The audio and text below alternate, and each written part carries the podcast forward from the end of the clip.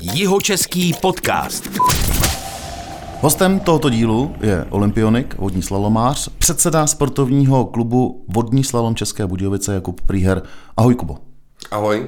Já se jmenuji Petr Meškán, s Kubou si tykáme, to podotýkám na začátku, a taky se sluší poděkovat našemu partnerovi společnosti Brillo Team, která staví velká e-commerce řešení a poskytuje taky služby v oblasti online marketingu. A jdeme na to. Dnes se budeme bavit hodně o vodě, hodně o divoké vodě, ale i o muzice. Kubo, jaká byla tvoje cesta vůbec ke slalomu, k vodní kanoistice a k divoké vodě? No tak docela byla zajímavá, protože eh, já jsem samozřejmě vyrost ve vodácké rodině, ale to ještě byly takový ty vodáci, jako můj táta a vlastně moje mamka, protože nic jiného nezbylo, který jezdili řeky, ale zároveň můj táta byl jedni z těch prvních třeba, co sjížděli uh, Vltavu Čertovy proudy mm-hmm. pod Lipenskou přehradou, že jo, když se udělala, nebo jezdil ty závody slavný Budějce Praha, mm-hmm. ještě na staré řece, kdy nebyla zastavená vlastně těma přehradama. Uh, takže já jsem v tomhle vyrůstal, samozřejmě od mala, ale byli jsme ještě na půl uh, lyžařská rodina, takže takže půlka toho života se eh, odvíjela na vodě a půlka na kleti, na té krásné sjezdovce. Takže, takže to bylo vlastně jaký přeturčení. Aha. No nicméně, mě když bylo já jen těch 6-7 let, nebo prostě když jsem byl v první třídě, tak jsem uh, vlastně jakoby logicky nastoupil do toho oddílu uh, té Škoda České Budějovice, který tady byl a provozoval jakoby slalom už jako na závodní úrovni. To nechci říct, že ty předtím nějaký ty oddíly, ta rudá hvězda, kde byl třeba můj táta, že to nedělali, ale ta Škodovka byla opravdu mm, jako producent závodníků. Hmm. Jsi 68. ročník. 68. Jo. Hmm. Dobrý ročník. Dítě krize. Já jsem se vždycky vymlouval, eh, když byl nějaký se mnou problém, že jsem dítě krize. To jako fungovalo.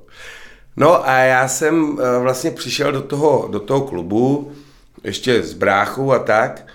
No a já jsem byl trošku právě díky tomu ročníku, asi jaký jsem, tak jsem byl vždycky trošku jako, jako divočejší a tak. A, a i jsem vyrůstal jako v poměrně, si myslím, jako liberální rodině. A pro mě teda ta kanoistika, nebo respektive ten drill a trénink a to poslouchání, tak pro mě bylo asi na ten věk málo demokratický.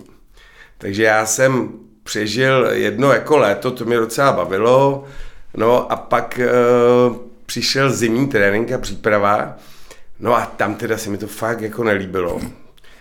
A takže jsem e, jako s kánejstikou poměrně záhy skončil a šel jsem do lidové školy umění a tam jsem maloval a tvořil z hlíny, sochařil a tak, ale no. jako a to mě moc bavilo a to jsem vlastně dělal. Já Ty bylo myslím, kolik, deset? Že, no, já si myslím, že jsem tam tam vydržel tak do šestý třídy, možná do sedmý.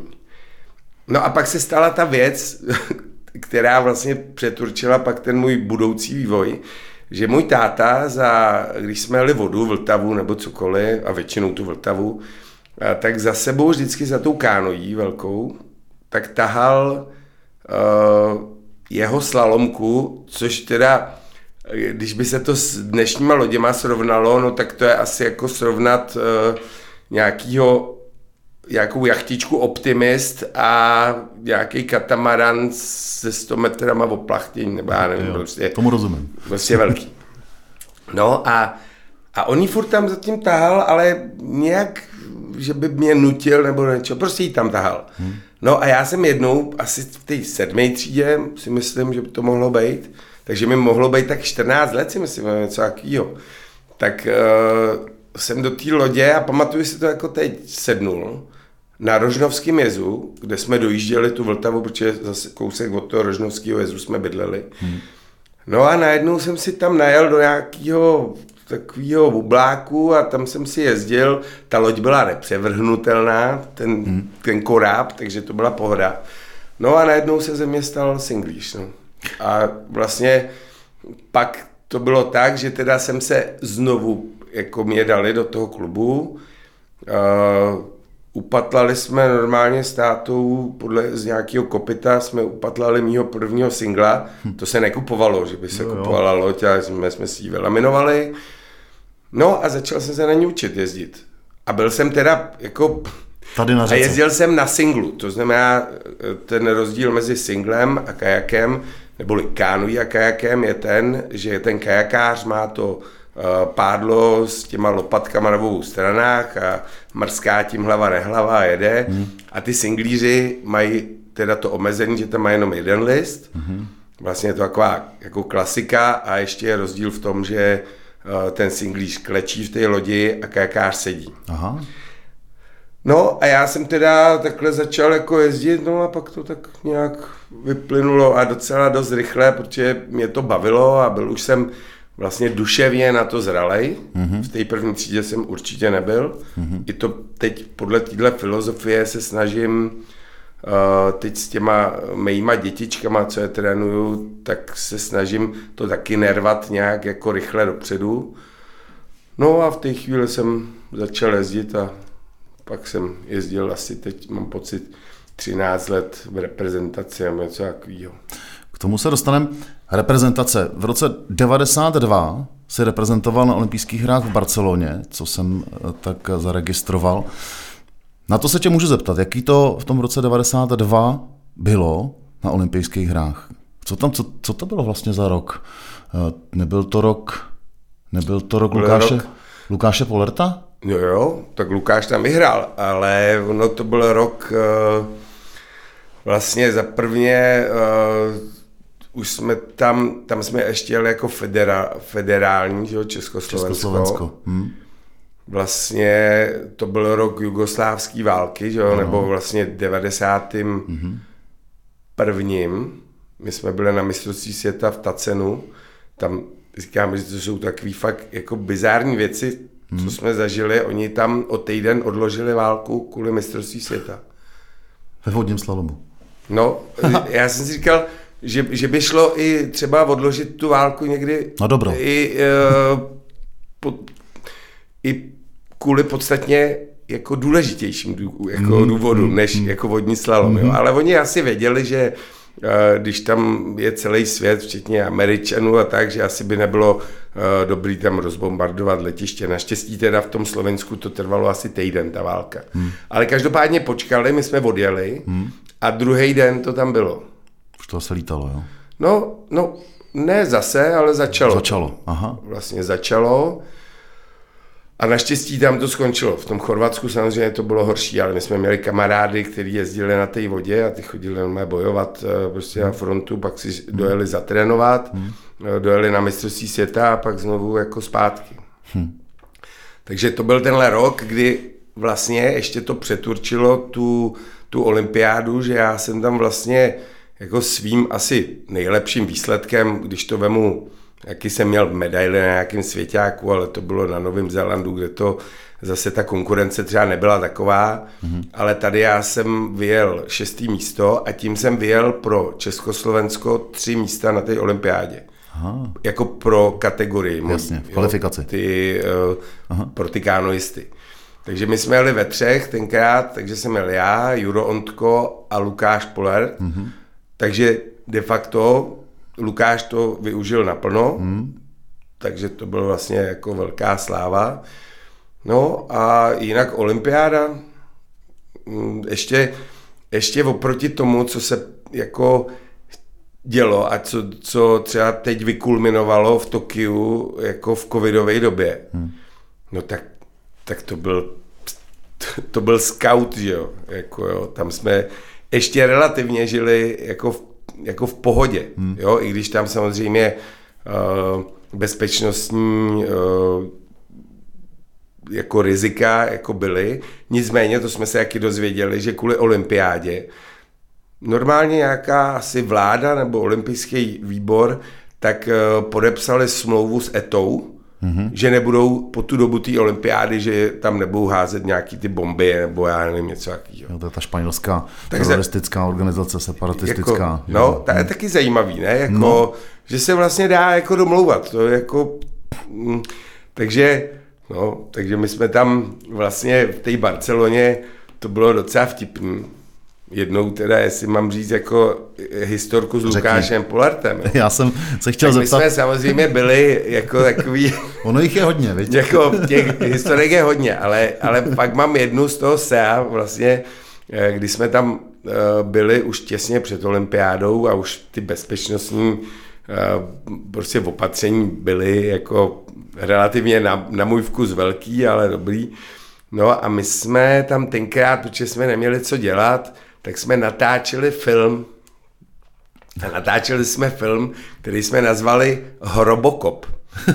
Jo, podle jako parodii to, takže jsme Jo, tam jo. fakt jako uh, měli jaký scény, bylo to vtipný uh, a měli jsme jeden nějakou kapslíkovku, prostě nějakou pistolku prostě, která byla rekvizita, aby teda tam mm, bylo něco, co střílí. No a my jsme jednou takhle natáčeli jako v exteriéru a najednou k nám přišli prostě dva vojáci s takovými těma velkýma automatickýma jako puškama a řekli nám, ať jim tu pistol dáme. A jo, Lukáš ji měl v ruce zrovna, ne, tak prostě on mu takhle po ní šáhnul a Lukáš uškubnul tou rukou. Aha.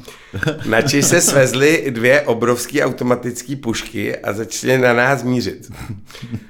Tak v té chvíli jako i Lukáš, jako dostatečný punker, tak pochopil, že bude lepší jim tu kapslíkovku dát. Oni se ani podívali, už jako hned viděli, že to je hračka. Ale řekli nám, ať si ji zandáme a ať ji neukazujeme. Hmm. A my, no tak jo. A pak nám ukázal na střechy stromů. Na, ne, na střechy, stř- na, na vršky střech nahoru. Hmm. A na nás mířilo, tam ze zhora, na nás mířilo, co jsme viděli, tak tam takhle byli namířený hlavně, kde oni měli vlastně, to hlídali. Jasně. Tak to, tak, tak to třeba byla taková, no. Že o vás moc dobře věděli, co tam, Jinak- co tam vyvádíte s kapslíkovkou. Teda. No, oni věděli moc dobře a jako, pak už jsme je nevyváděli s tím, to nás jako docela uklidnilo, jako. A hrobokopa jste dotočili? Hrobokopa jsme dokončili, to končilo normálně tím, že uh, ještě, takže ono to bylo možná ještě chvíli před tou olympiádou, ale už to tam tohle bylo, uh, že oni tam ještě dělali nějaký zemní úpravy a tak a my jsme přišli k tomu kanálu a tam byly takový hromady kamení a písku a teď tam bylo starý kolečko jako trakař. A ten Lukáš, on byl ještě takový jako úplně asketický, takový hubený to. A on byl v trenýrkách nějakých, nebo prostě a uh, já jsem ho vezl na tom kolečku těma hromadama toho písku a řval se popěvek hrobokopy kopou hroby, hrobokopy kopou hroby. Protože to tam bylo jaký jako ty, no a tím to skončilo. A film měl fakt úspěch. A vlastně ten náš kamarád, co s náma jel, ten Juro Ondko, to je Slovák ze Zliptovského Mikuláše, tak ten měl jediný tu kopii, tu jedinou. No a pak jí přehrál nějakou pitominou asi zřejmě nějakého třeba správného robokopa nebo něco. Jo, jo, nějaký. Takže o ten film jsme přišli, ale fakt byl jako dobrý. No. to je škoda. Chtěl jsem se zeptat, že jste ho měli dát na YouTube. To by mělo... No to by, no, ale Dneska by to mělo prostě, dopad. To by jako bylo stoprocentně jako, to by byl trhák. No když to takhle poslouchám, uh, jsme uh, v roce 92 na olympijských hrách v Barceloně. Uh, vy jste oba dva pankeři s tím Lukášem Polertem, to se ví. Mm, jak to vypadalo, jak vypadaly ty oslavy potom, když to, když to skončilo? Bylo to Jas- velký? Hele, já si oslavy ani snad vůbec nepamatuju. Takže to bylo velký. No, já právě, já teď přemýšlím, jak to bylo velký. Lukáš měl vždycky takový jakoby trošku k těmhle těm velkolepým akcím jako despekt. Jasně. To znamená, že on vlastně jako prodal ty medaile, že jo? Hmm. Čím si asi úplně jako na nějaký obdiv jako nezadělal, pak nakonec teda dal ty peníze na charitu, čímž to jako z části trošičku hmm. jako otupil ty hrany. No, takže Takhle, my jsme asi oslavovali jakoby furt, furt. i před olympiádou, i po, takže Jo, jo. já si fakt neuvědomuju, že by uh, to byly nějaké jaký akce, jako teď, když se vrátí třeba hokejisti z Nagána, nebo tak samozřejmě se nedá srovnávat jako hokej s kanoistikou, že jo? To byla stejná pár doba, že jo? To byla stejná doba. No, no, byla to stejná doba, ale asi ten, uh, Ale ne, tak samozřejmě bylo to, je to jiný sport, jo. jako, jako bylo to úžasné, jako ta, ta olympiáda, až je to teda zajímavý, jakým způsobem jako dokáže ovlivnit, jo, i když já jsem tam třeba jel a byl jsem teď, nevím, 29. nebo 30, a to je jedno úplně, jo. Mm-hmm. Tak jak to jako ovlivňovalo život a de facto to ovlivňuje do teďka. Jasně. Jo, tady to, prostě, když je člověk samozřejmě. olympionik, tak už je to jako něco, hmm? jo. Ale je pravda, že teď třeba, my jsme tam jeli tři, tak to bylo docela hmm. dobrý, ale teď si představ, že, že v dnešní době, a to už je pak byla ještě olympiáda v Atlantě, tam jeli dva lidi. Tam hmm. jsme ještě měli uh, na předmistrovském v Atlantě, na té okolí řece, uh, jsme jeli ještě jakou do nominaci a tam vlastně Lukáš to měl jasný a jel ten Pája Janda a, my jsme teda už na olympiádu nejeli, ale to jeli ještě dva lidi. A od té doby, podle mě, bylo jedno místo. Hmm. Takže si představ, že je v těch státech, těch silných, hmm. co byla Francie, Německo, Česko, tak je tam třeba, nebo teď, když vemu Česko a kajakáře, tak my tady máme, podle mě se ne, jako neminu, když řeknu, že tu máme pět kluků, hmm. který by byli schopni být první na olympiádě. Hmm. A nebo na mistrovství světa, kde je samozřejmě větší konkurence. Ta olympiáda vlastně, když si vemu svěťák, kde jedou teda tři lidi, tak uh, tam je ta konkurence těch, co můžou prostě být o tu setinku rychlejší, je podstatně větší než na té olympiádě. Tam ta selekce hlavní nastává v té nominaci. Mm-hmm. A vyhrát nominaci, tak to je malá olympiáda. Mm. Sice se to mm. jako nikde moc mm. neříká, ale kdo vyhraje tohle to jedno místo, mm. no tak to je frajer, že jo? Jasně. No teď možná to trošku otočím, tu otázku jsem měl připravenou na, na pozdější chvilku, ale teď si to řek, pět kluků, eh, který dneska v podstatě reprezentují republiku na divoké vodě, to není málo na tak malou zemi, jako jsme my přece. Čím si to vysvětluješ, že ta divoká voda, ten slalom na divoké vodě, má tady u nás, krom té tradice, tak vlastně možná, že to je tou tradicí, jsem si sám odpověděl teda, ale že vlastně tady máme docela slušnou líheň úspěšných kajakářů, který Třeba teďka Jirka Prskavec, jo, když to zmíním, nebo když teď budu mluvit aktuálně. Ale ono to jde do historie až vlastně k vám a ještě, samozřejmě ještě před revolucí si myslím, že to taky jako rezonovalo. Yeah. Čím to je, že ten sport tady u nás eh, je takhle jako zavedený a vlastně i na té světové úrovni kvalitní? No já si tuhle otázku vždycky pokládal a nevím, jestli jsem na ní našel odpověď, ale, ale je to možné. Já si myslím, že jsme potomky vorařů. To je ne dobrý. fakt, no hmm. protože voraři, vodě máme blízko. voraři, zvlášť třeba z Jižních Čech, Aha. který byli vždycky ty Jižní Čechy, hmm. byly uh, vlastně taková jako meka, ta líheň těch jako hmm. Samozřejmě pak ještě, když mu Petra Sodomku, tak eh, jako bylo to, po, ale ty Jižní Čechy byly uh, jako poměrně, měly jako takový primát jo, v hmm. tom. A přece když se plavilo to dříví, já tak z jižních, Čech, z jižních Čech byly ty, který vůbec nejeli nějaký voleje, jako kde hmm. o nic nešlo. Oni byli připraveni někde tam nad svatojánskýma proudama nebo buví kde, kde fakt už ten člověk, který protáh ten vor, jako hmm. tou, hmm. těma nástrahama, těma jezema a peřejema, tak to nebyly to nebyly žádný dořezávátka. No jasně, no. Jo, takže já prostě si myslím, takhle ta voda, že jo, to je atavismus, to je proč je tamhle u Atlantiku v Lorientu tolik skvělých hmm. jachtařů, no, no hmm. protože tam žili od jejich pra, pra, hmm. pra předků prostě hmm. některý objevovali možná Ameriku, ty námeřníci, jo, jo, takže takže já si myslím, že tady ta, voda, ta řeka hmm. vorařství a vlastně hmm tak jako kolem té řeky vždycky byl vlastně život, že jo? Jo, jo. Jo, takže a, a tady do jakého roku tady jezdil jezdili ty vory vlastně no, já, do Prahy, že? Já pamatuju ještě jako poslední jízdu voru, já jsem stýl nad Vltavou. Jo, no, tak... A tam potom ten poslední vor byl vystavený a to je, já jsem ročník 76, znamená někdy v 80. letech se to jako uzavřelo, že se sjelo posledním vorem, takže hmm. podle mě v 70. letech se furt ještě splavovalo částečně. Jenom tak jako když No bylo to možné minimálně. Bylo to možné, ano, protože ještě nebyly, ještě nebyly přehrady samozřejmě.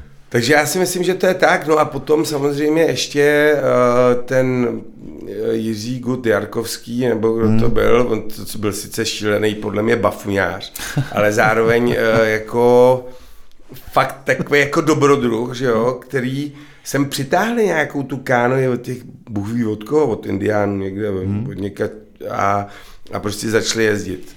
Jo, skauti, že jo, jo to je hmm. všechno, hmm. to je podhoubí. Hmm.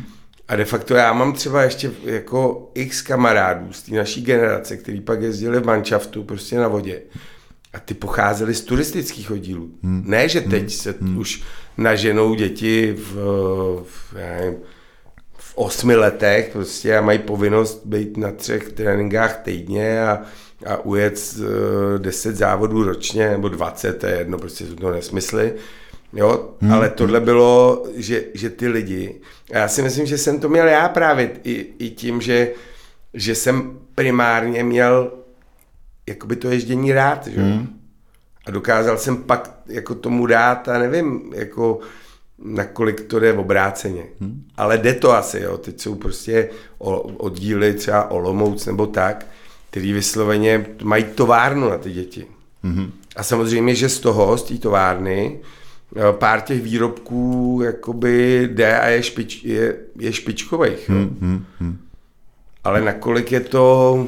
Mm, Myslím si, že jsi to hezky vyjmenoval teď jako spoustu těch aspektů, které tam byly, včetně té poetiky těch turistických no. oddílů, který eh, bez zesporu, co zase pamatuju ještě před revolucí, byly takový trošku jako hnízda určitý svobody, že jo, proto, i pro ty děti a teď to působilo na ty děti eh, a tak dále, no, indiáni. No, je to sport, že jo, eh, kde se lidi museli na sebe spolejhat. Hmm.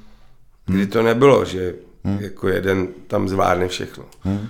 Jo, takže jako i tohle a, a trošku ty poetiky, no já si pamatuju, když já byl malý, tak prostě to neexistoval večer bez táboráků a bez kytar a bez vlastně spousta špičkových hmm. tremských jako písniček. No jo. Jo, a hmm. teď třeba, jako když se nám povede někde takhle sednout hmm. a takhle si zahrát, tak já vidím úplně v těch lidech úplnou jako nostalgii. Hmm. Ono to v nich je, že jo? Jo, jo. Jo, prostě, tak. ale už se, teď, teď let, kdy se jede na, na závody a jede se do penzionu nebo do hotelu. Hmm. Hmm. No, to je ještě další otázka, teď možná trochu technicky, jo. Uh, od, od toho roku, o kterém jsme se bavili, 92, dejme tomu, kdy jsi byl na olympiádě v Barceloně, jak se od té doby změnil vodní slalom? A můžeme to vzít počínaje loděma přes pádla a nějaký další věci, které si neumím teda představit, ale podle mě tam nějaký změny byly.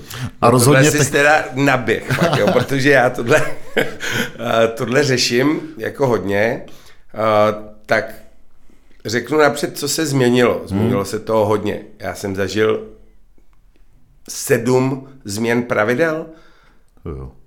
Jako to nebylo jenom o tom, že se zkrátili tratě, hmm. ale že se jezdili různý formáty. Jedna jízda, druhá jízda, ta lepší se počítala. Pak se taky zkoušel formát, že se sčítaly ty jízdy. Hmm. Pak jsme měli tréninkové jízdy, ještě jako měření normálně jako závod, prostě jak kdyby, když jedou třeba sjezdaři mm-hmm. na lyžích, jedou trénink jako už mm-hmm. jako měřený různých. Já jsem ještě začínal, když jsme měli prostě bránu, která byla složená ze zelený a z červený tyče a zelená, a teď nevím, možná budu kecat, ale zelená musela být po pravé ruce, takže de facto tam nemusely být ani ty čísla mm-hmm. s tou, nebo čísla jo, ale nemusela tam být ta, ten směr vyznačený tím mhm. přeškrtlým číslem. Mhm. Jo? Musel jsi vymyslet, že už jsi viděl, jak že to tam když je jsem viděl, že je tam, že tu najednou červenou mám popravu, tak hmm. jsem ji musel z, z druhé strany. Hmm, že jo? Jasně. No, takže, huh. takže tohle. Uh, pak se samozřejmě zkrátily lodě, uh-huh. to je poměrně nedávný. Toho jsem si tak jako všim, i přesto, že v tom nejedu, mělo na to vliv ten trend toho hobby ježdění, myslím tím? Ne. ne, vůbec. Ne, myslím, že ten trend byl uh, takový, že jak se začalo jezdit i na umělých kanálech, které jsou třeba uší a tak, uh-huh. nehledě na to, že to bylo praktický, když se třeba ty lodě stěhují přes půl světa letadlem nebo tak, tak jako to jsou různé důvody. Uh, takže lodě se zkrátily, pak dokonce padla i ta norma na šířku, mm-hmm.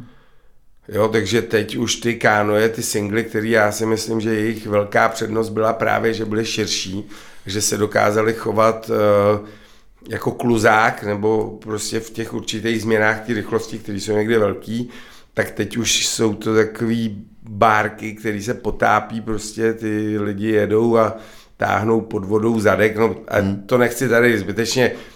Takže změny, eh, co se týče tratí, pravidel, eh, lodí, samozřejmě pádlo, já jsem začínal s pádlem dřevěným kober, nebo nějaký z Plzně jsem měl, nebo co, a to mělo ještě na sobě splechu na mé kování, aby jsme to neomydlili o ty kameny. Hmm. No a teď jsou, že teď už jsou ty pádla prostě, já nevím, váží půl kila karbonový prostě, jako úžasný, jo, je hmm. to, jo, hmm. třeba, třeba tohle. Hmm. A lodě, Ta konstrukce, a, a, konstrukce lodí, my jsme tenkrát měli uh, normální uh, prostě jednu vrstvu nějakého laminátu nebo hmm. kevlaru a pak i uhlíku, uhlíku, když já jel na olympiádě, jak už jsem měl uhlík v lodi, hmm. ale to byly takový tři proužky a třikrát vedle sebe prostě, ale to byly nitky, jako no to tam podle mě nemohlo nic, teď jsou ty lodě celokarbonový. Jasně. A hlavně uh, se dělají vlastně sandvičově, to znamená, že to je uh, třeba půl centimetra, ta, ta skladba je půl hmm. centimetrová, vevnitř je vlastně taková pěna, taková samozřejmě lepší, uh, hmm. jo, jako nosič hmm. tý, toho profilu, a takže ze zhora uhlík, ze spoda uhlík, prostě, no, jako, jako v tomhle, teď se to různě vakuuje, prostě to znamená, že tam je přesný poměr toho epoxidu, nebo té hmm. pryskyřice, kterou se to hmm. jako lepí na, na tu látku, no. Jako, tohle je věda jako velká a je to zajímavé, že jsou to vlastně eh, jako kusy, které se dělají tam někde na raket, raketoplán nebo prostě no vlastně z tohohle toho vývoje, že jo, kosmického, tak to přešlo do, hmm. jako do tohohle. Takže to byly věci, které se mění. Hmm. Ale já říkám jednu důležitou věc a všichni tím pěkně štvu, jako, že oblouk, ten vynalezli první ptáci a ryby. Ty nikdy neplavali do, do, do hranata, že jo. Hmm. No a teď se, takže jako ten princip ježdění, a teď řeknu jako čehokoliv, že jo, to, to, jako autem, na lyžích, eh, nebo prostě na té vodě, nebo na windsurfingu, tak je vždycky o tom, že kdo neuklouzne do strany, tak jede rychle. Hmm. No a to se teď trošičku jako taky mění, hmm, to vidět. že začínají mít, že začínají mít uh, jako ty závodníci, ale potažmo už i ty trenéři jako pocit, že čím více to zkrátí, tak tím je to lepší. Hmm. A já jdu proti ním a já říkám, no ano, zkrátit, ale pokud udržíte tu loď v čistém oblouku a ne ve smyku. Hmm. Což má určitý že jo, hranice. Takže, takže v tomhle třeba my máme uh, jako spory teď, jo, hmm. a jsem zvědavý, jak to dopadne hmm. do budoucna. Já si myslím, že vyhraje oblouk. No, tak jako logika, logika tomu jako by nahrávala. Ale ono to je vidět i, já jsem like, ale baví mě koukat se na, na, na divokou vodu, na závody. A je to teda vidět i z laického pohledu, že tam ten, nevím, jestli tomu říkat drift, ale, nebo smyk, hmm. jak ty říkáš, že tam prostě jako ten do toho boku jako je. často, no. často jdou, že to, to tam je. No. To, já jsem z toho úplně nemocný, když to vidím. A dělají to samozřejmě nejvíc ty kajakáři, že jo? protože ten kánoista s tím pohonem na té jedné straně, hmm. tak ten historicky uh, vlastně tu uh, ten bonus té pomoci té vody hmm. a to čtení té vody, tak on ho musel dělat. Hmm. Když to ten kajakář, který prostě ten potenciál té uh, jako té rychlosti a té kapacity to zase rozjet zpátky, hmm. tak on to nemusel tolik dělat. Hmm. To byl jako si myslím, že nakonec ta výhoda v tom v tom dvojitým jako pohonu nebo v, hmm. na obou stranách se stala z toho nevýhoda. Hmm. Ale hmm. jak, to bude, jako, jak to bude dál, já vždycky tvrdím, že, uh, ale když se třeba, se, se vrátím k tomu Jiřovi Prskavcovi, tak to jsou, to jsou normální prostě balistický střely, které jedou jako hlava nehlava. Ale i ten Jiřa prostě, hmm. a on to dobře ví, když jede kdy se mu to povede tam narvat i úplně totálně nakrátko, ale furt mu ta loď jede dopředu. A nebo ví, kdy do toho musí couvnout nebo jede bokem.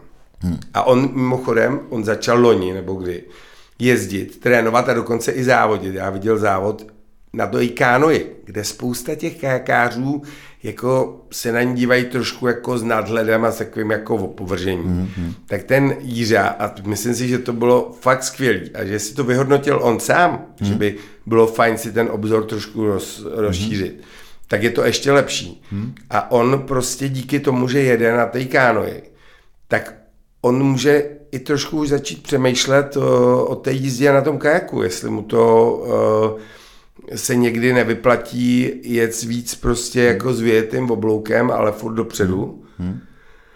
A musím říct, že mě se teď jako třeba podstatně líbí ten jeho jízdní jako projev, než třeba před třema lety, protože to bylo, ale, ale úžasný bylo, že prostě jel ty výsledky, jo, to, hmm. jako, to je bez diskuze, ale ono, když to dělají všichni takhle, tak to stejně vyhraje ten, kdo je z nich nejsilnější. Že? Mimochodem, když to zmínil, já jsem k němu měl taky blízko jeden čas, pozoruju ho, eh, teď nemá úplně ty úspěchy eh, poslední rok, teda letos Jirka? Jirka nebo ne, má. má. No poslední rok, tak teď vyhrál no. olympiádu, loni ne. uh, letos. Teď je, nebo letos? Ne, ne, olympiádu, loni. Ale, ale myslím letos, že to... Letos vyhrál světový pohár celkově. Hmm. Hmm.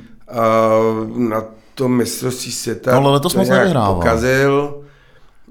No, ale Svěťák vyhrál, takže, jo. takže jo. on měl jako takhle, ne, jsou to hvězdy a, a nejlepší je na tom, že, že my, když jsme jezdili, tak ty kajakáři jako moc těch úspěchů neměli. Hmm. Tam, když uh, byl třeba 19. Na, jako na mistrovství světa Luboš Hilger tenkrát, hmm. tak to byla veliká sláva. Fakt, jako hmm. to bylo, to hmm. bylo hmm. něco. A teď najednou máme pět kajakářů, který se postaví na svěťáku za sebe i první, druhý, třetí, čtvrtý a i pátý hmm. třeba by mu tam mohl být. Takže to je jako, jako to je fakt úžasný. Jo? A byl to vlastně ten Vavřinec Radílek, který jako svojí bojovností a myslím si, že i dostal asi základ uh, od trenéra, s kterým já jsem byl v Dukle a kamaráda z eh, Hradce Králový, eh, který mu říkáme Pytlák, on se jmenuje Milan Říha teda. A No a ten najednou vytáh prostě opravdu všechny tyhle ty kajakáře eh, do, do výšin, co se nikomu nikdy nesnělo. To je prostě absolutní nadvláda. Jihočeský podcast. Posloucháte Jihočeský podcast s Jakubem Príherem. Chci se dostat teď eh, zpátky do Českých Budějovic a takzvaně na kanál. Když jsem tady měl před časem Dana Stacha, tak eh, když to zkrátím, to, co Dan Stach povídal, jde to se poslechnout eh, zpětně, eh, velmi chválil kanál a mluvil i o tobě, jako že seš v podstatě ten, kdo ho nasměroval a kdo uh, udal to, jaký Dan Stach dnes je a jak je úspěšný. A v podstatě říká, a myslím si, že tam není co jako rozporovat, že ho kanál Suchým Vrbnem v Českých Budějovicích odkojil. Že Dan Stach je odkojený tímhle kanálem. Čím to, že a to se a dostaneme se k tomu i o čem ten kanál je, jakou má historii. Mě zajímá i technologie, která tam je, protože to, to prošlo určitou rekonstrukcí, jestli, si, jestli jsem dobře zaregistroval. Tak čím to, že to má takovou atmosféru? Já jsem se na to ptal i toho Dana, ale chci se zeptat tebe, jako předsedy. uh, já ještě jakoby než začnu odpovídat na nějaké ty technické věci a hmm. na to, co si myslím třeba, že ten kanál znamená, tak bych jenom chtěl říct, že ten kanál, ano, odkojil Dana Stacha, ale ten Dan Stach odkojil i ten kanál, že? Hmm. protože on byl jeden z těch z nás snílků, který uh, vlastně de facto ve čtyřčlené skupině plus ještě jedna externí jako pomocnice, to znamená, že to byl Dan Stach, Monika Jandová, eh, vlastně naše ekonomka srdce toho oddílu, eh, Kuba Bican, který tady byl taky před nedávnem, hmm. a já jsme vlastně jako představili totální utopický sen, který jako téměř nikdo tomu nevěřil, že bychom jako by byli schopni za prvně získat peníze z Evropské unie, eh, že bychom to mohli postavit a tak. Hmm. Tak my jsme ho, a byl to ten Dan, který uh, měl na starosti uh, takový ty věci, který uh, každý jsme měli svůj díl uh, jako práce, ale on napsal stohy nějakých jako dementních lejster, který prostě byly potřeba pro všechny tyhle ty uh, jako body a co z čeho se to počítalo. Ale to byla třeba, já nevím, půlmetrová hromada papíru. Hmm. A já vím, že ten Dan to dělal třeba prostě, odešel z té schůzky, co jsme měli, a dělal to do druhého rána. Jo, takže, hmm. takže tohle byla ta Danova vlastnost, kterou oni mají teď. Oni vlastně uh, tu jejich teď mluvím jejich, protože on má ještě parťáka Míru Lence, co dělají hmm. teda tu mode, moderátořinu. Jo, komentujou, vlastně komentujou závody. Spolupracujou. Hmm. Tak to se naučili na tom kanále, hmm. ale u nich vždycky byla vidět jako totální připravenost. Hmm. Jako, kterou vyráželi dech všem. Hmm. A jejich energie, kterou jako do toho dávali. Hmm. Oni v těch prvních rocích, co, co komentovali, tak pak týden nemohli mluvit. Hmm.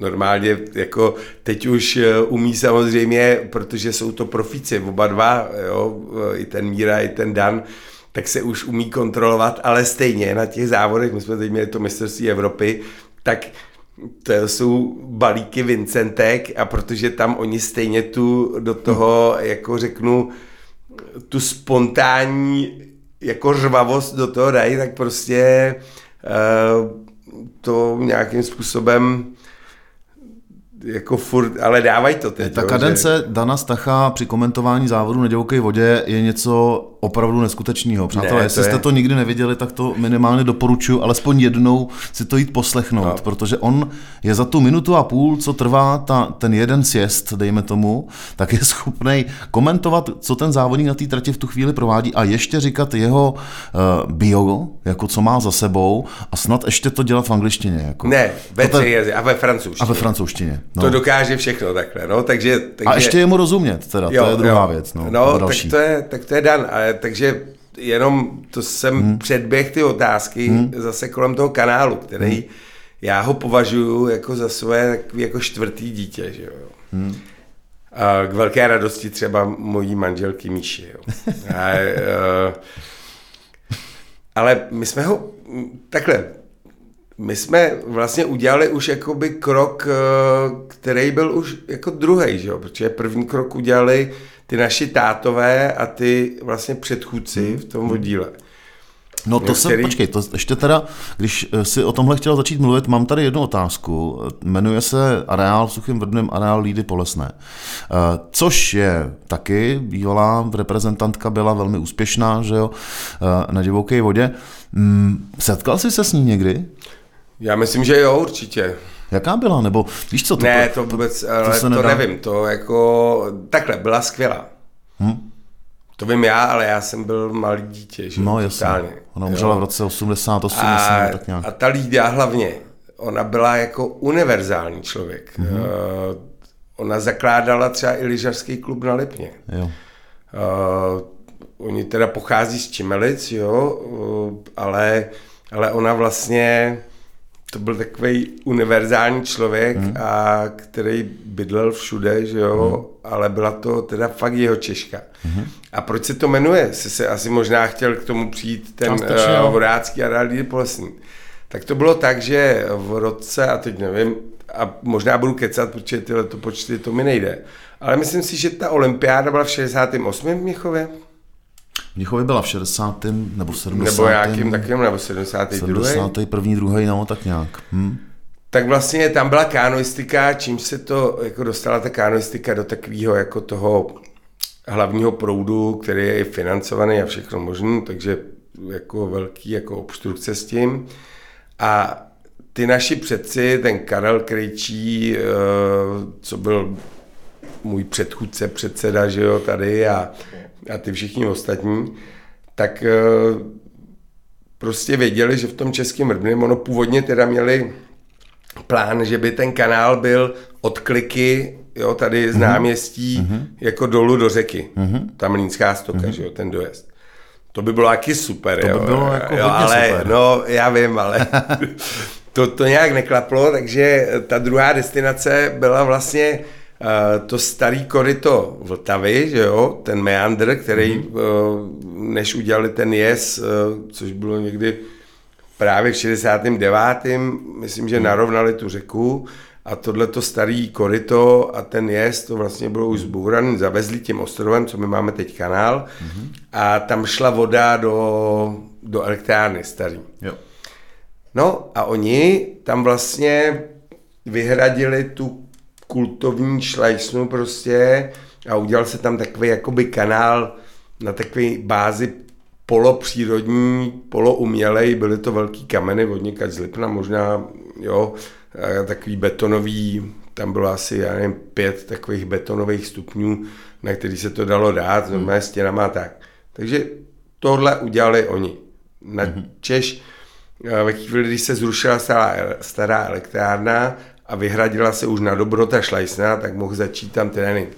A to si myslím, že, že já, když jsem začínal právě, když se to se vrátím k tomu, k těm mým asi 14 letům, hmm. čítám, tak uh, já jsem vlastně ještě začínal na tom kanále, ale on byl ještě zatopený. Mm-hmm. On vlastně bylo 7 metrů klát takových obřích v té šlajsně a šlo to všechno té elektrárny.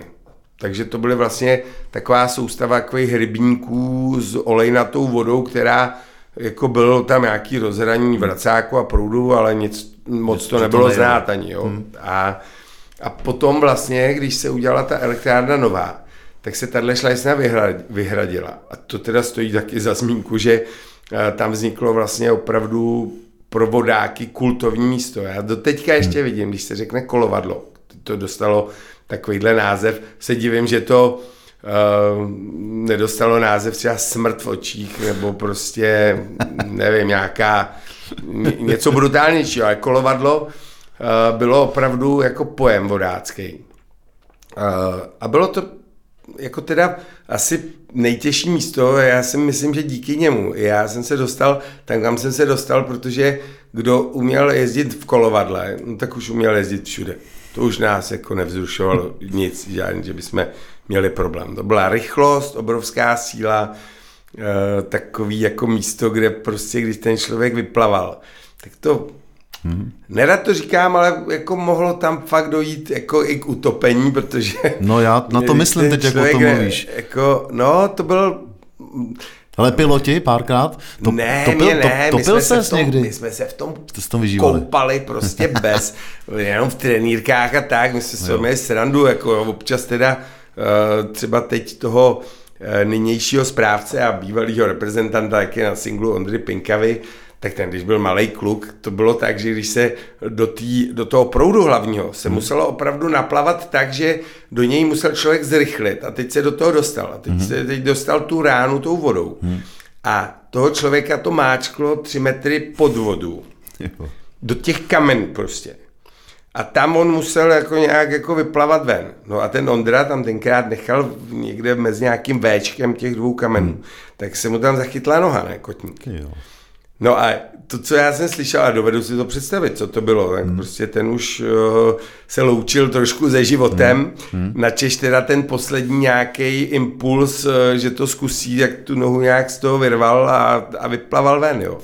Ale tohle prostě, no, jasně, tohle no. tak bylo, jo, ale hmm. říkám, my jsme, my jsme měli z toho srandu, my jsme tam uh, skákali prostě a salta, všechno možné a dělali, ale ale třeba když přijeli lidi normální, ne, normální, jako, od, jako odevšať, tak ty z toho měli hruzu, ne, úplnou.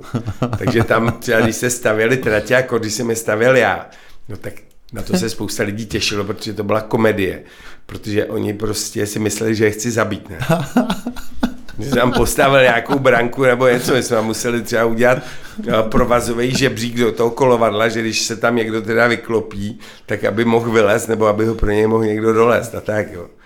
Ale tam byly, tam byly věci, že třeba, že třeba ten kajakář, když se dostal do tý, jako do toho rozhraní a do té bubliny a zrovna bylo něco blbě, tak najednou zmizel, ale i z lodí s hlavou ze vším. Takhle prostě jako propad a najednou jako nebyl vidět a pak, pak zase někde vybublal. Jako, jo. Takže, takže jako lidi, musím říct, říct Kubo, ale to kolovadlo, no to je prostě, já říkám, no ale podívejte se teď na ten kanál do prčicí, tady máme těch kolovadílek hmm. prostě 20, hmm. že jo, a je to prostě nádherný, jo, takže No takže jako jo, my máme asi eh, v tom životě to štěstí, že jsme na tomhle mohli jezdit. No.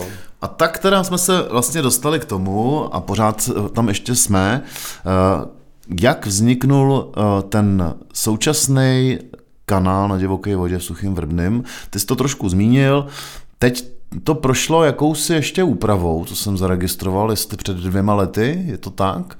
Jak to teď vlastně je? Pořád je tam co ještě dělat, nebo už je to vlastně hotový? Vím, že se připravují, jsou tam nějaký projekty ještě na stavbu nějakých jako věcí. Eh, to, že kanál ožívá i kulturou, je vidět a že to vlastně je ještě místo setkávání i jiných lidí, než lidí okolo divoké vody, vody, k tomu se chci dostat. Ale buďme pořád ještě v tom kanále, co se tam, co tam technicky je teď? Jako... Já bych tuhle otázku ještě si pokusím udržet v paměti, mm-hmm. protože na to bych odpověděl až jako nakonec. Dobře. Nicméně dělat se dá vždycky furt něco jako dopředu.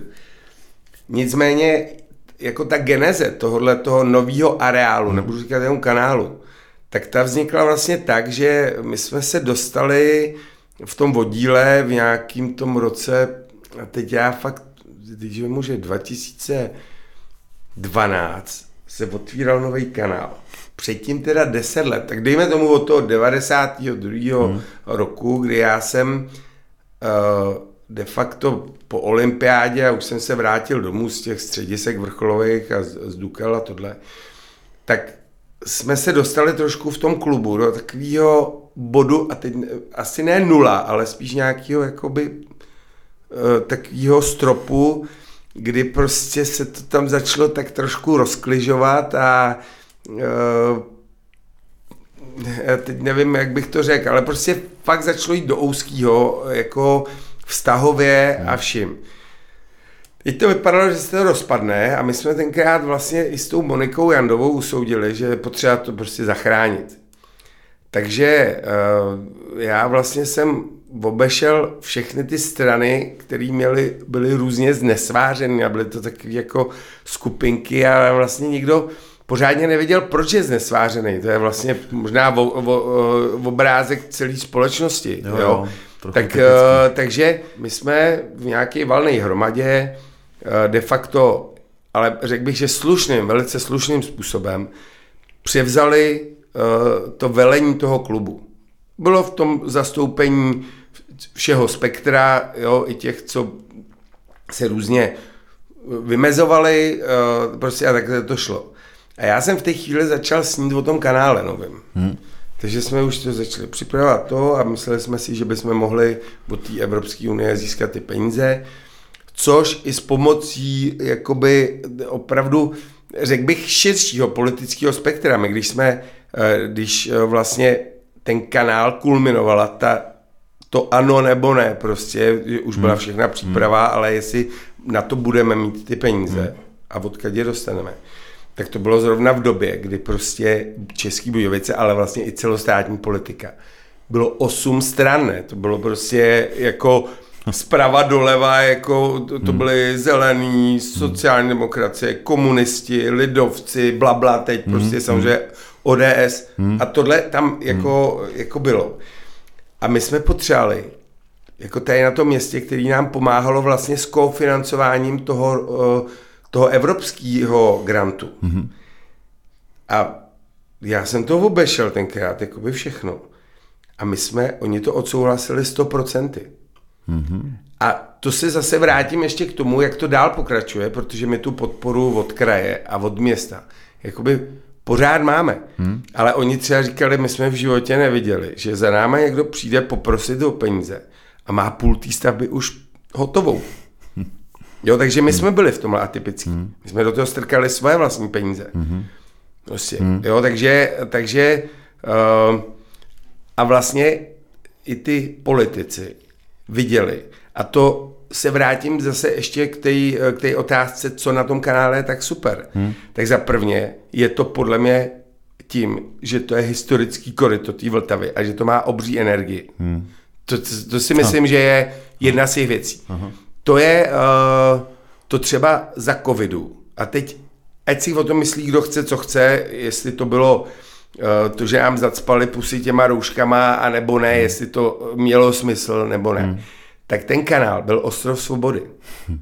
Jako to je zajímavý, a možná, že dostanu teď uh, jako lepáky od toho, kdo to jako hmm. poslouchá. Ale uh, na tom kanále prostě furt to nějak jakoby fungovalo, že ty lidi se tam cítili hmm. uh, i v té době jako svobodně. Jo. Já jsem hmm. tomu říkal, že to je fakt ostrov svobody. To bylo jako, jako tenkrát. Ale bacha, ale my teď uh, vlastně a furt já nad tím přemýšlím, protože ty lidi, kteří tam přijedou, kdokoliv, tak prostě úplně až neadekvátně jako všechno chválí a jdou prostě odjedou z kempu po týdnu a jdou se rozloučit do hospody a poděkuji jim, jak se tam krásně měli. A mě teď i naši kamarádi prostě říkají, hele, jak to, že to tady takhle jde, jako no. A já říkám, no nevím, no, protože asi ne, je to tady nějak jako, teď třeba po tom mistrovství Evropy říkali, že to bylo nejvíc friendly uh, mistrovství, který teď za poslední dobu bylo, kde se všechno hmm. zavíralo a u, uh, dělali zóny a hmm. prostě všechno možné. Tady prostě ty lidi měli vlastně byli rodiče a kamarádi se svýma kamarádama, který jeli zrovna reprezentanti, jak byli vlastně téměř u nich a tak. Hmm.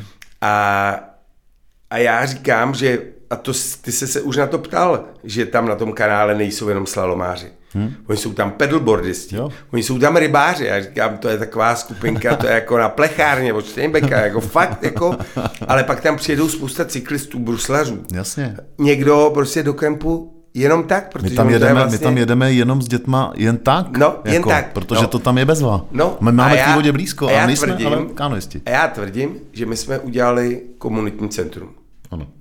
To je normálně komunitní centrum pod modrým nebem, který samozřejmě uh, část využívají ty slalomáři, hmm. ale jinak to tam prostě, hele, ono hmm. taky, když si lidi sednou k vodě, to je přece atavismus.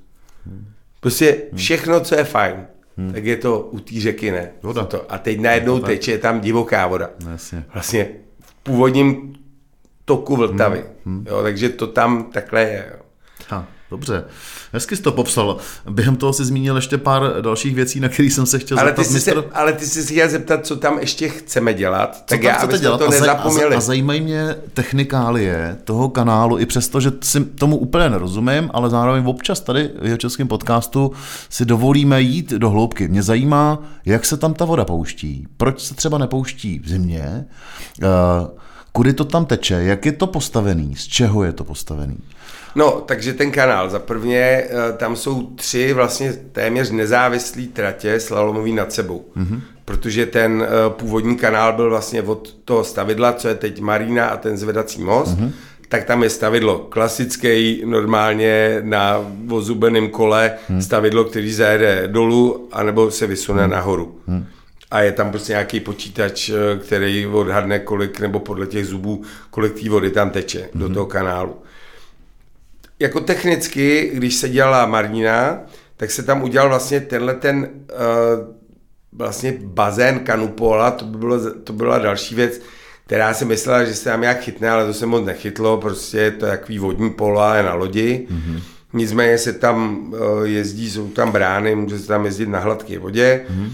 Pak to jde vlastně tím prvním skokem, kde teď máme jako unikátní věc, uh, kdy jsme vlastně takový místo, který fakt bylo blbý prostě, jako že se tam nic nedalo dělat, tak my jsme tam eh, ještě s mým kamarádem a já jsem se furt jako snažil, aby jsme tam udělali něco, aby to bylo trošku atraktivní, tak jsme to vlastně celý ten spát jako by vybetonovali, protože nám to šlo pod hladinu té spodní hmm. jako hmm.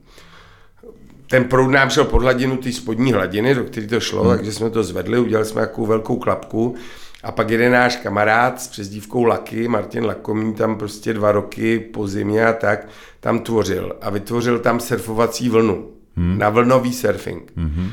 Kde se mimochodem teď v sobotu a v neděli tam pojedou první závody hmm. surfový. Hmm. Uh, takže to je jedna věc, která teď táhne a prostě je to úžasná jako věc, hmm. jo, prostě. Pod tím a vlastně a dá se přes tohle jet i závod. Hmm. Tam je vlastně takovým přírodním způsobem upravený ten kanál, ještě ten původní, hmm. různý závozy a tak. No a pak začíná ten, co jsme vlastně my postavili z toho grantu evropského hmm. a mimochodem každý na to byl jako i z těch politiků hrdý, co se tam udělalo za 30 milionů korun. Hmm. To stálo prostě ten kanál, který byl celý vykopaný nově prostě, jo, celý ta technologie vybudovaný, plus dětský hřiště a plus jsme tam ještě koupili kus toho pozemku, který my jsme zvelebili a kvůli kterému tomu našemu zvelebení jsme za něj zaplatili asi jak stokrát tolik, než bychom zaplatili normálně, takže hmm. jsme nemohli koupit ten vodíl celý ten ostrov, ale jenom kousek hmm. pod těma budovama vlastně hmm. a ten to srdce, ale zaplať vám za to tak tam začíná ten kanál, který vlastně uh, to, to bylo zajímavé. Tak já jsem samozřejmě spolupracoval s lidma za prvně od Fochu, ale za druhý s inženýrama, který tu který za prvně jezdili na té vodě mm-hmm. a za druhý eh, dělali eh, jakoby tuhle práci na profesionální jako úrovni. Vojta Bareš, inženýr prostě, který dělali ty modely těch kanálů na ČVUT prostě a tak. Mm. Takže, ale já už jsem měl vlastně to, jak to chci, to jsem měl nakreslen. To znamená příčnej jako řez mm-hmm. toho kanálu a půdorys. Jo? A mm. vlastně jsem tenkrát udělal věc, která nikde nebyla. A všichni jako říkali, no to bude blbost. Zná. Jeden říkal, že třeba ten Vojta Bareš říkal, no to bude hrozně pomalý, protože já jsem vlastně vykombinoval uh, úseky ouský se spádem, to znamená, který zrychlují vodu, hmm. plus ty laguny, co tam vidíš, hmm. tak ty hmm. jsou s nulovým, nebo ne s nulovým, aby to oteklo, ale prostě téměř nulový spád.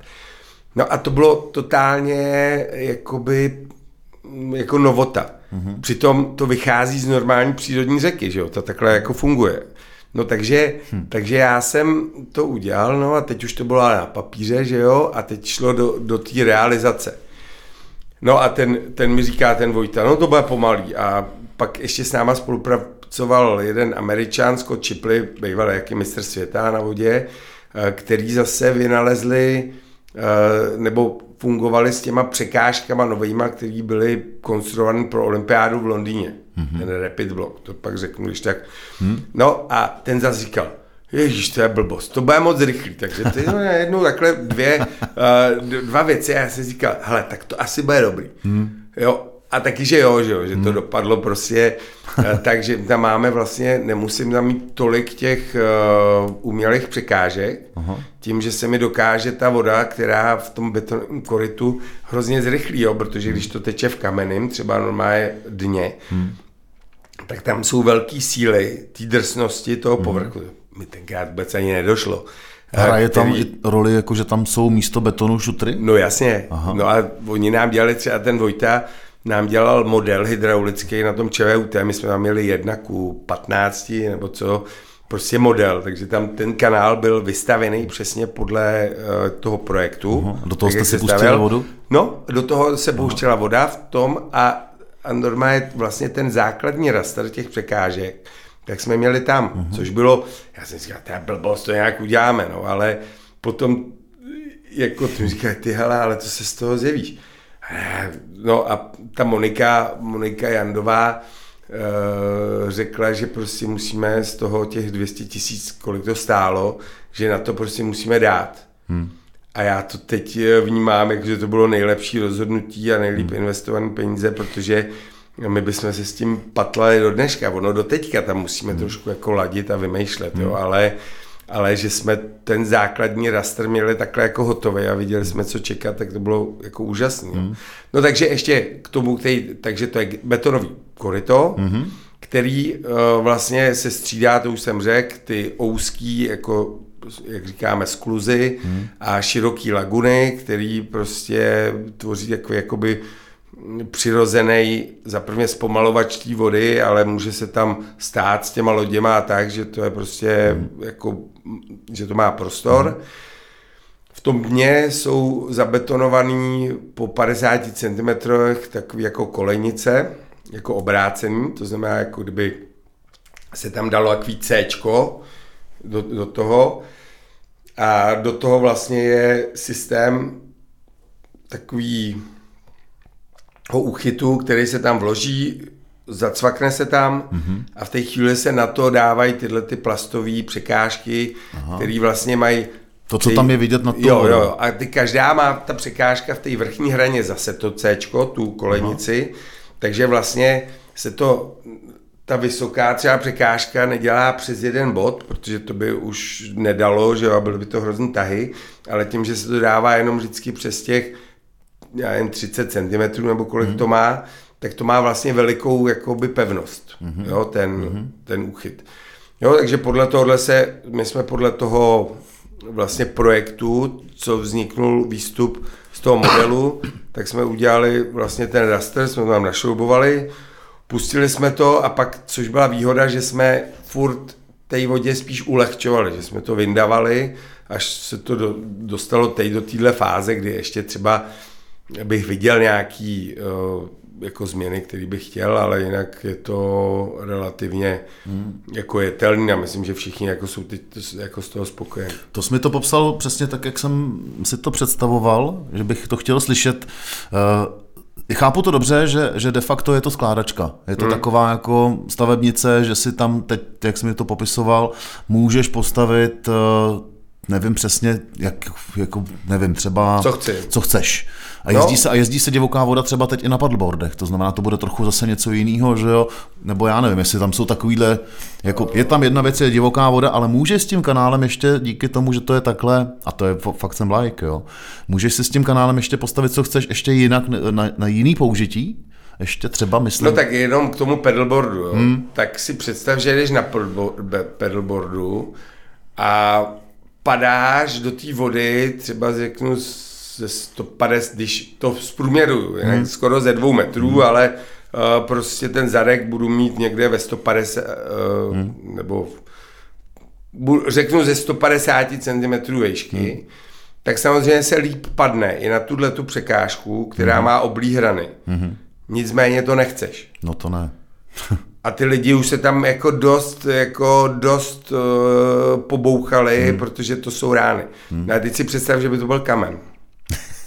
Nebo ostrý kamen třeba. No, jasně. no tak to je hrozný. Jako to pro mě. nepomůže asi ani Já ani jsem helma. rád, že jsem v té lodi, kde se umím složit tak, aby když jsem tou hlavou dolů, abych hmm. do něčeho moc nevrazil. Hmm. Jako to je super, ale jako uh, na tom pedalboardu pak to využití pro ten kanál samozřejmě pro jakoukoliv hmm. plavidlo, že jo, hmm. který to buď někdo umí, nebo to nepotopí, takže to jako se může jako cokoliv, a, ale pak třeba zrovna v té Americe třeba ten kanál používali, že tam simulovali třeba záchranu z baráku pro, při povodni. Mm-hmm. A to tak, že do těch kolenicí na tyhle ty uchyty tam normálně dali, buď tam třeba přidělali auto. Jasně, zaplavený. A zaplavený. A mhm. zkoušeli, co to mm-hmm. dělá, když prostě teče prout jo, přes to. Mm-hmm.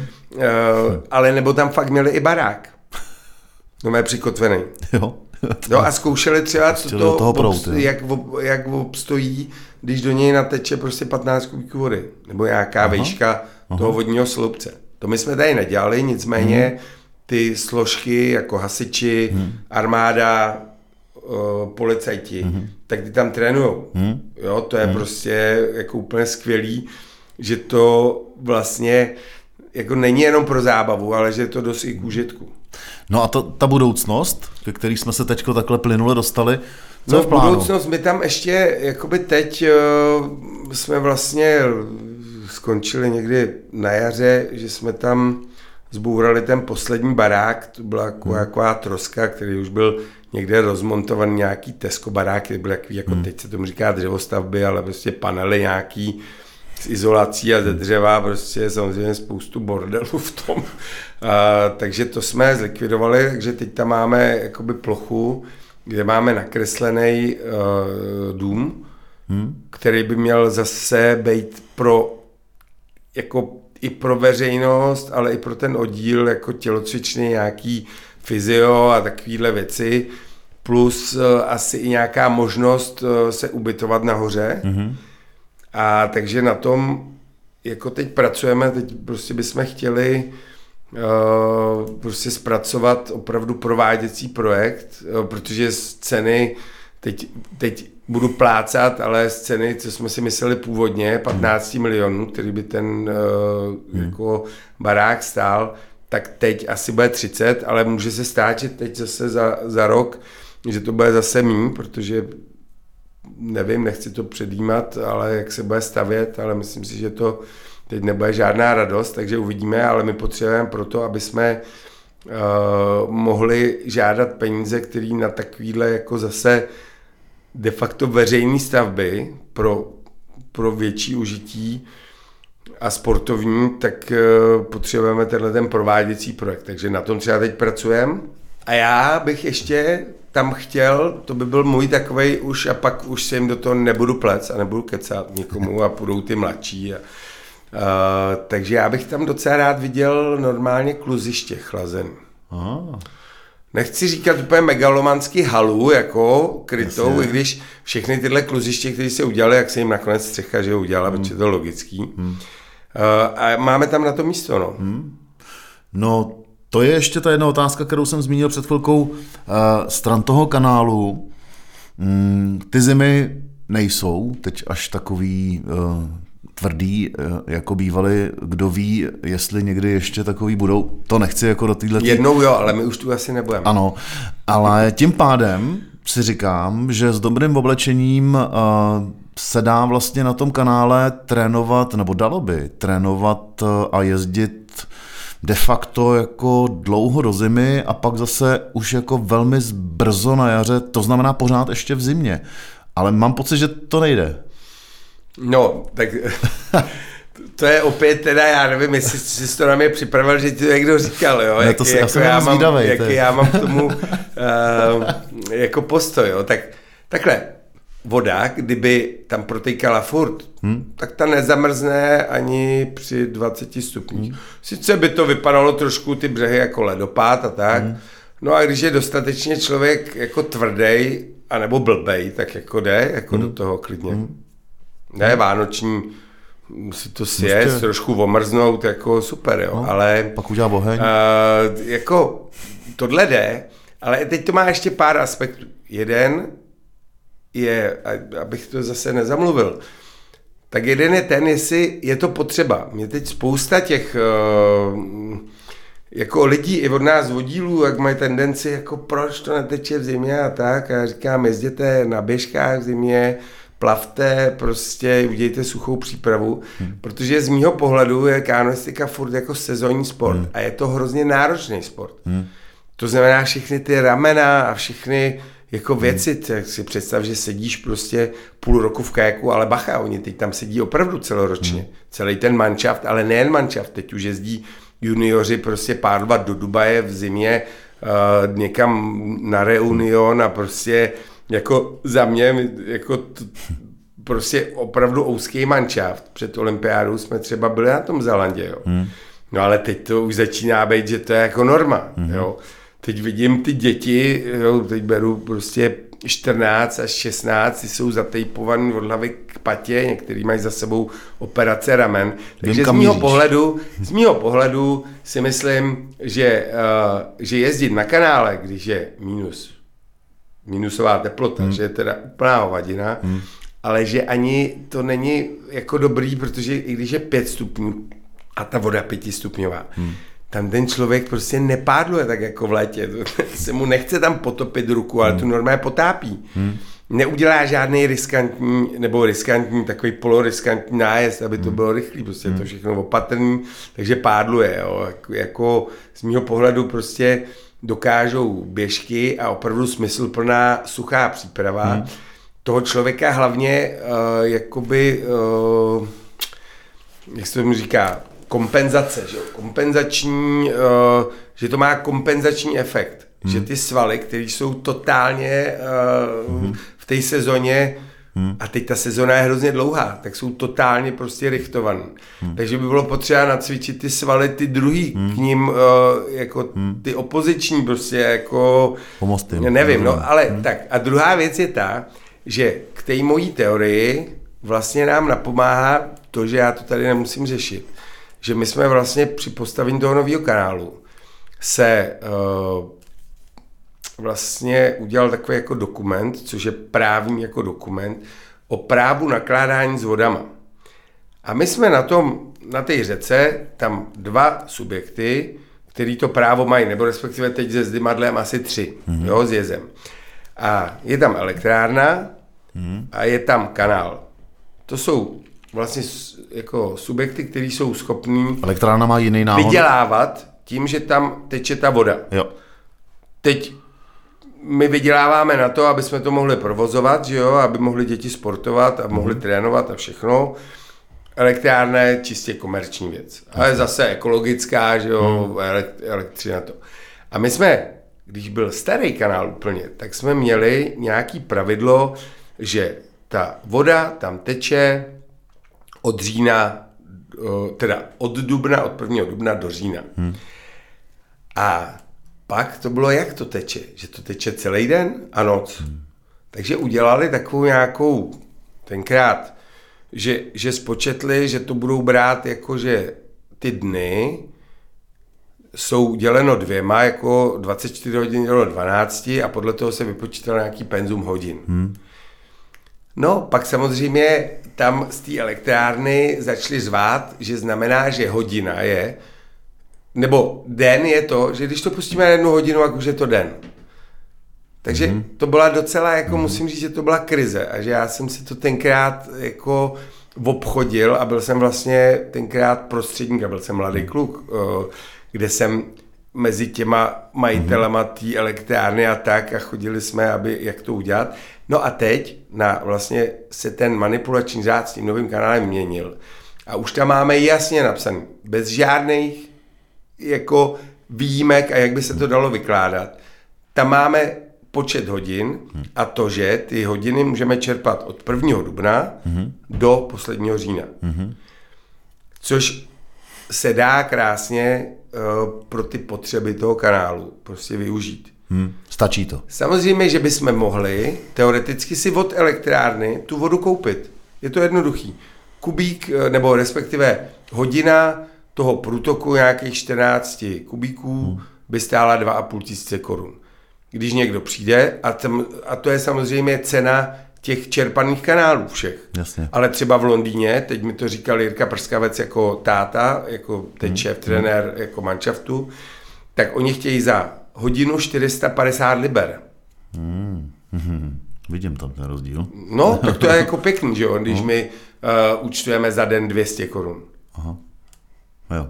Jo, nebo 250, to je jedno, jo. to je nesmysl stejně. Jako.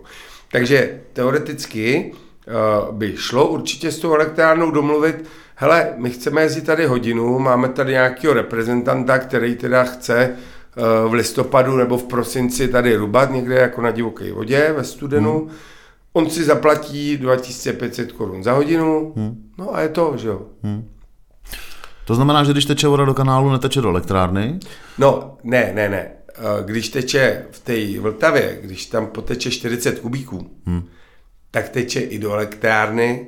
Prostě jo. do, jako minimum, co my potřebujeme třeba, ale letos to nebylo a zaklepu, že to, že to tak bude fungovat, my vlastně kvůli Temelínu, hmm ta Vltava hmm. musí mít nějaký stabilní průtok, který do toho pouští z Lipna. Jasně. Bylo to dřív 10 kubíků. Kvůli Temelínu to jenom dodám, aby dotekly, doteklo dostatek aby vody do, do chladících ano, systému Do přehrad Něvkovice, Kořenskou, odkud se chladí, jo, že Temelín. Což je samozřejmě obří jako výhoda pro tu Vltavu hmm. a pro ten třeba turistický ruch, který na té Vltavě, hmm. a to je miliardový jako hmm. biznis, no. který tam funguje, hmm. že tam je voda. Hmm. A my de facto tím, že ten kanál jde i za těch 8 kubíků mm-hmm. tect mm-hmm. a já jsem ho vlastně, když jsem ho projektoval, tak jsem chtěl, aby tek klidně za pěti. My to umíme mm-hmm. si ucpat, mm-hmm. že to budou jako, jako vodopádky malý, ale že tam může tect té vody fakt minimum. Mm-hmm. A furt tam bude nějaká hloubka na pádlování. Mm-hmm. No, takže uh, a teď jsem... Teď no dostali jsem jsme se k tomu uh, zimně v létě fungování, uh, jestli by šlo... Jo, ne, fungovat... jestli, jestli a, funguje elektrárna a jest, i, i kanál. Ten, i kanál. Ano, Takže ano. jakmile je, třeba my potřebujeme do toho kanálu ideální průtok nějakých 12 kubíků. Hmm. Jakmile teče 20, tak už teče prostě 8 kubíků do, do elektrárny. Hmm. Když teče na jaře 60, tak elektrárna frčí naplno a my můžeme jet prostě jaký naplno a jako kolik chcem. Hmm. Jo, ale samozřejmě pak je tam ta doba, kdy uh, té vody je míň, hmm. takže tam musí ta elektrárna to vypnout, hmm. ale máme to, je to prostě opravdu dokument, který mimochodem nám závidí USK Praha v Troji, hmm. který to nemají. Hmm. Který prostě jsou jako odkázaný opravdu na vůli a když někdo řekne, hele, ale my vám na nějakou vodu tady jako proslavám kašle, my potřebujeme tady udělat elektřiny a prodat jí za megawattu za 1500, hmm. jako, tak prostě my to uděláme. Hmm. Hmm. Jo, takže, hmm. uh, takže tuhle tu, řeknu, tohle vodní právo, to hmm. nakládání s těma vodama, tak máme my a ještě to má kanál v Rudnici nad Labem. No. A, a je to, takže já bych do tohohle třeba fakt máme tendenci i v tom oddíle, jděte do toho, prostě obnovte ten dokument, hmm. no ale tam jedině přijdem k úhoně, ve hmm. chvíli, když do toho rejpnem. Hmm. Jo, hmm. takže, hmm. takže já jsem docela rád za to, hmm. že ty lidi si můžou třeba i odpočinout, že můžou dělat prostě jiný sporty. Jasně. Jo, a nakonec, je, jestli do toho chtějí investovat, tak jedou do, do tam na Reunion nebo... Hmm. A jezdí, naši, naši mladí byli už dva roky po sobě v Dubaji. no. Já vím, že tam, že tam jezdí uh, Jirka Prskavec. No to, ale jo, tak to je bacha. To je, to je jiná no, ale to, to je... tomu ještě lze jako ano, pochopit. to zmínil. Ale jsou třeba Slováci a to jsou extra třída právě kanoistická, jo, Saša Slavkovský, Matěj Benuš, vlastně i ten Michal Martikán, jo, on mi teď někdo řekne, že oni jsou tam taky, hmm. ale oni začínají někdy v únoru. Hmm. V únoru se jedou rozjezdit do tepla, protože pak v dubnu už začínají třeba nominační závody a hmm. tak. Hmm. Jako tomu rozumím. Jasně. Jihočeský podcast. Říká jako prýher v jeho českém podcastu, ještě než se dostaneme k jiným věcem, poslední věc, co se týče kanálu aktuální. Eh, teď tam proběhlo mistrovství Evropy juniorů. Ty jsi to zmínil trochu. Eh, jak to, ty jsi trochu si i zmínil to, co jsem se chtěl zeptat.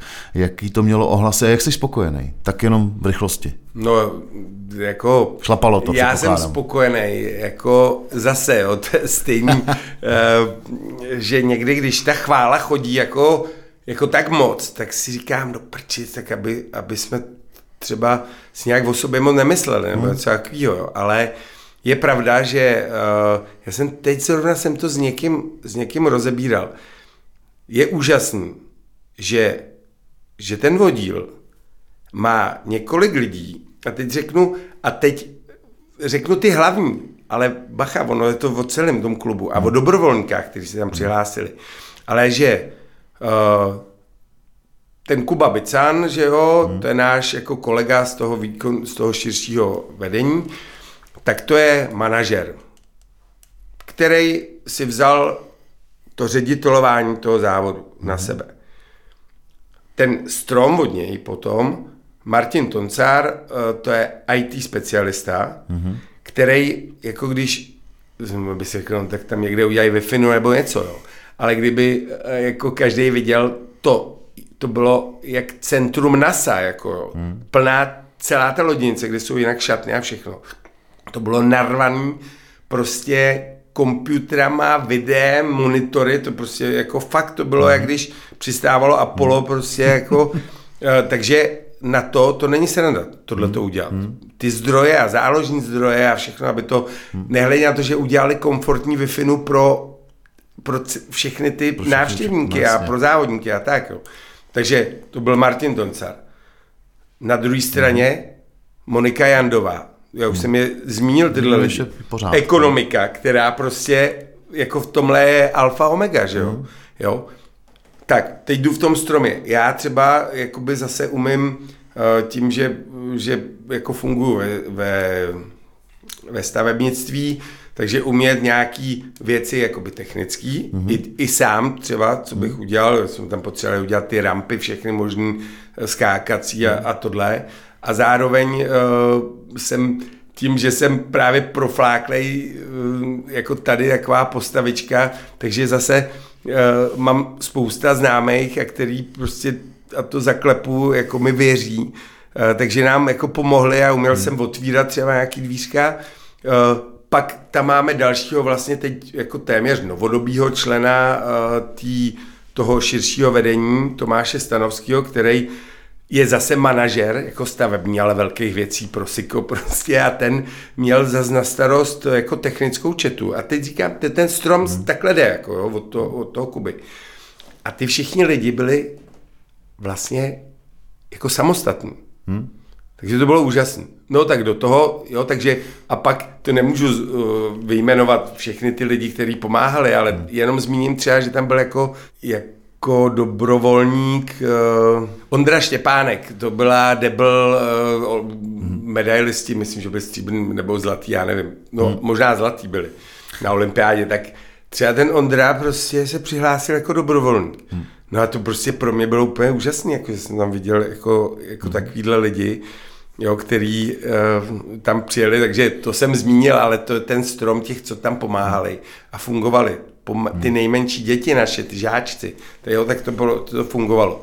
Do toho nám prostě ještě vyšlo počasí. A vyšlo prostě tak, že já jsem říkal, no tak to, to fakt jako není možný, jo, na to, že hmm. to je uh, pětidenní vlastně akce. Takže vyšlo počasí.